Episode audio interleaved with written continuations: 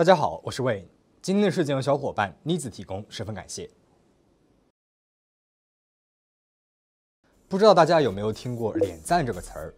这个网络用语源自韩国，顾名思义，脸很赞，颜值很棒，用来指那些把自己的视频、照片传到网络上，获得了不少人气的初期网红。韩国的网红文化要比中国开始的更早。千禧年初期就有一大批脸赞，通过几张照片风靡了网络，受到了娱乐公司、广告公司的青睐。他们之中不乏成为爱豆、演员出道的人，比如我们所熟知的郑容和、宋仲基、具惠善等。而在这种文化的冲击之下，电视台也策划了网红节目《脸赞时代》，邀请了有名的十几岁网红一起拍摄节目，引发了爆炸性的人气。节目播出十年之后，出演节目的网红们有的结婚了，有的继续做主播。在他们之中，代表清纯可人形象的脸赞何娜却像是一股清流。九三年出生的她，从高中开始就兼职做模特，甚至为此放弃了留学，回到了韩国。二十岁出头的她，就凭借着出演节目积攒下来的人气，用不足十万韩元的初始资金，创立了自己的内衣网店。一步步做大之后，网店成了年收益四十亿韩元，也就是两千万人民币的内衣品牌 Lycan，而他的公司也从一个人到一家坐拥二十人的中小型公司。除此之外，他也依然在 SNS 上活跃地活动着，运营着自己的 IG 账号和油管频道，以清纯可人的邻家妹妹形象，分享着美妆知识和奢侈的日常，吸引了一大批目光。他的 IG 关注数超过一百零三万。油管粉丝数达到了六十六点三万，而从他的各种奢侈品开箱 vlog 生活视频可以看到，他一次性购买上百万的名牌奢侈品，住的呢是江南月租上万的公寓，还为父母直接建了一栋别墅。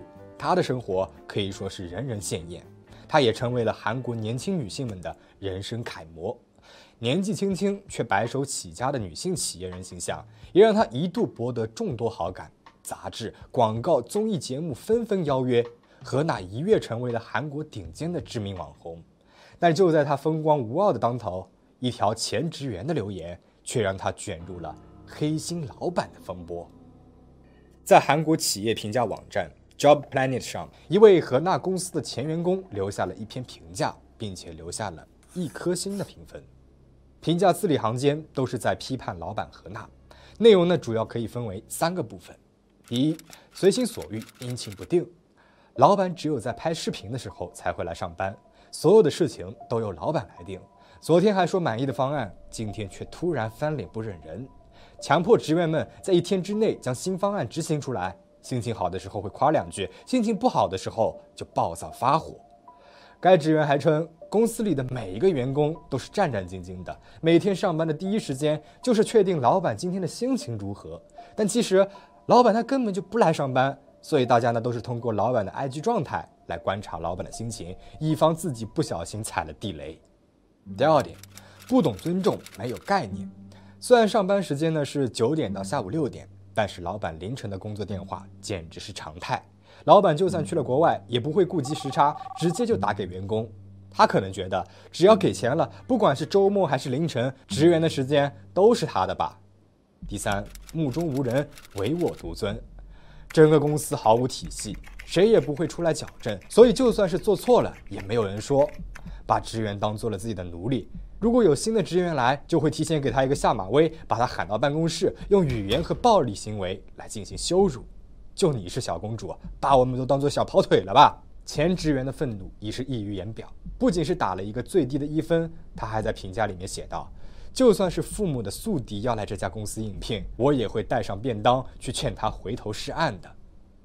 网红何娜的公司很小，人员构成单纯。正如发帖人所说，他的公司在 Job Planet 上没有那么多的恶评，不是因为员工们喜欢老板啊，而是因为只有二十多人的小公司，一旦留下不好的评论，很快就会被揪出来。果然。这则帖子发酵成了热门话题之后，迫于压力，发帖人就删掉了该篇评论。但是为时已晚，截图早就已经随着网络传播开来了。除了帖子控诉的内容之外，大家还发现这家公司的辞职率竟然有百分之九十一。这也从侧面证实，发帖人的内容并不是空穴来风。到底这家公司有多么的恶劣，才会达到这么高的离职率呢？外貌清纯可人、柔弱温柔的何娜，真的只是披着天使的外壳，其实是一个趾高气扬的黑心老板吗？网友们感觉自己被糊弄了，因为何娜之前在 Vlog 综艺节目里面啊，都是一位好老板的形象。她不但仔细了解每位员工的工作，还大方的请员工们吃几千元的午饭。那些视频影像也一直在强调公司的氛围友好融洽，强调了这位年轻 CEO 亲近体恤员工的场面。事件扩散开来，何娜的油管 IG 纷纷冒出了许多质疑的声音，也陆续有新的前职员出现，证实他压榨员工的真实性。而何娜呢，直接回复了网友评论，表示自己没有做过这样的事情。面对百分之九十一的辞职率的说法，他回应道：“这是因为公司新开发了化妆品的生产销售业务。”原先的物流仓库呢无法保存化妆品，所以托付给了合适的第三方公司。负责这项业务的员工自然而然的就辞职了。但这种说法呢也是非常站不住脚的。负责仓库物流管理的员工数量在他的公司里啊并不占据很大的比例。一次的业务转移真的会带来如此高的辞职率吗？一波未平，一波又起。压榨员工的传闻没有压下去，而另外一边，网站上出现了控诉他学生时代曾经是校园暴力主导人的帖子。当时的校园暴力被害人亲自发帖，公开了毕业照，揭开了他初中时期抢劫、抽烟、带头排挤和侮辱同学的行为。这也让他当年在脸赞 TV 上的一段视频又重新的引起了热议。十多年前的这段节目环节里，嘉宾们对自己的传闻做出了解释和回答。而何娜所面对的正是校园暴力相关的传闻。主持人问他：“听说你是因为抢别人钱闹事儿才被送到国外留学的？”何娜一脸坦然地回答道：“我不是抢劫，只是借钱而已。”还嬉笑着说道：“朋友们在我的主页上留下名字和银行卡，我一定会还的。”除此之外，还有人发帖描述了何娜的二手车诈骗事件，说他将出故障的二手车挂上了网站，却声称车辆毫无问题。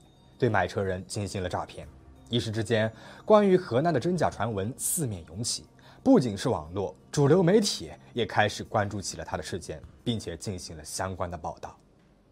事件的影响力越来越大，何娜的粉丝量也急剧的减少。最终，何娜无法坐视不管，她上传了亲笔写的道歉信，对校园暴力事件进行了承认。同年四月。何娜辞去了公司代表职务，在自己的油管频道上也发布了短短的道歉视频。何娜低下了头，说道：“我为引起争议的部分表示真心的道歉。我认为，比起解释和辩解，首先应该向当事人道歉，与每一位朋友见面，真诚地请求道歉和原谅。今后呢，我也将会负责到底，请求大家的宽恕。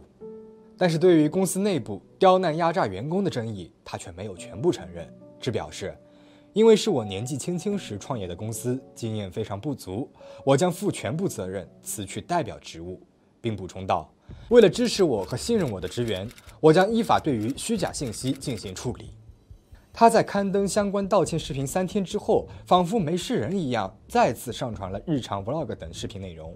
视频里的他笑颜明媚、高清高质的视频，也和之前发布的道歉视频相去甚远，让人不禁感叹。道歉视频就像是例行公事、敷衍大众的一个工具，而随着时间的过去，网红何娜的风波也就这样渐渐的风平浪静了。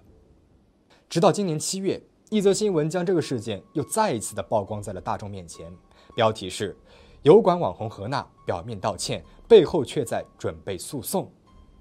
据国民日报七月二十日的报道，在去年六月。何娜就以损害信息通信网法、损坏个人名誉的名义起诉了发布帖子的前职员，但是首尔东部地方检察院刑事部的检察官因为证据不足，对事件进行了不起诉处理。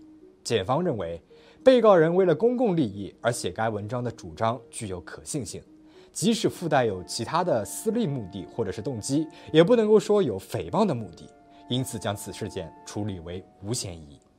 但是，一再败诉的何娜没有放弃。见刑事诉讼没有成功，他就以企业的名义又提起了民事诉讼，索赔两千万韩元，由首尔东部地方法院进行一审判决。但奇怪的是，何娜一方并不着急进行判决，一言再言，反而先是申请了对该职员的账户进行扣押，以防审判结果出来时没有金额可以赔偿。也就是说，不管判决结果如何。在庭审结束之前，该职员是无法使用自己名义下的银行账户的。这不仅对这名职员的日常生活造成了极大的不便，也给他的精神上造成了很大的压力。新闻一出，网友们纷纷对此表示十足的愤慨，质疑何娜是知道诉讼的成功率不高，但出于卑劣的报复心理，对前职员下此狠招。这一边，他在油管上轻描淡写地展现着各个超千万韩元的奢侈包，而另外一边呢，却用两千万韩元算计着如何制裁前职员，让人感到了真实的幻灭。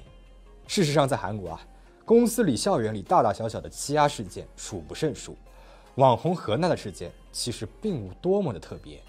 但正是因为他这种外表的明朗动人和阴暗见不得光的一面形成了强烈的对比，打破了大众对一个美好形象的期许，才会更加的引起人们的注意。韩国的职场暴力、校园暴力到底严重到了什么程度呢？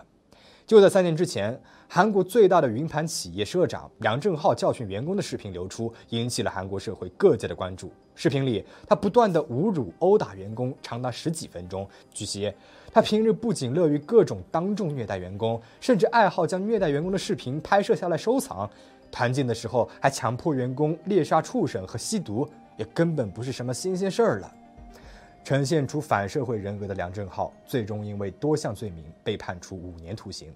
但是不久之后，却传来了他在监狱当中结婚，借此控制公司经营权，并且获取了两百多亿左右的收益。联系到最近闹得沸沸扬扬的酒桌文化事件，我想，不管这个人处于什么地位，不管是点赞主播还是公司领导，财力、人气、外貌、地位，都不应该成为人类对另外一个人类施暴的权利。是的。我认为，在酒桌上用自己的身份强迫他人喝酒，也算是一种施暴和霸凌，没有人对人的基本尊重。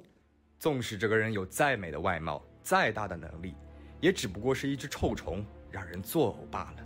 频发的职场暴力事件，需要的不仅仅是法律的监督和制裁，也需要社会和舆论的付诸关心。最后，请大家保持警惕，保持安全，可以安心上班。我们下期再见。